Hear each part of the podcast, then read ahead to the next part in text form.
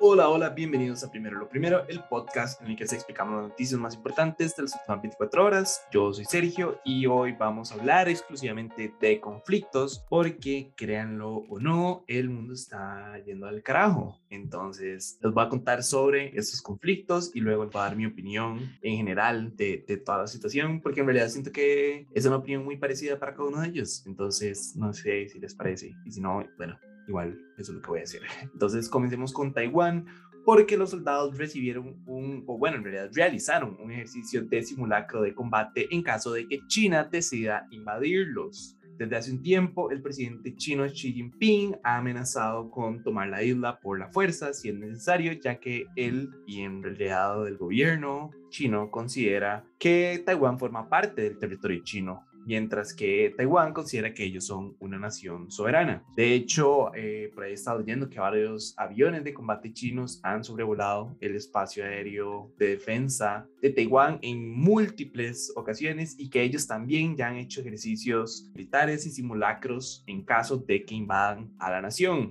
Entonces, ustedes deben estar preguntando cómo es que funcionan esos simulacros. En realidad, es algo así como una partida de paintball, por decirlo de alguna manera, como que se ponen dos bandos y, pues simulan que están peleando. en este caso específico, o bueno, el que yo estuve leyendo, básicamente dos bandos se enfrentaron en una batalla simulada disparándose como desde casas y barricadas, de sacos de arena y así. Pero sí, qué difícil vivir en una situación. Yo sí creí que iba a opinar hasta el final, pero quiero hacer una pequeña opinión sobre esto, como que difícil vivir en un, en un país o en este caso una isla, como quieran, o sea, dependiendo de cómo ustedes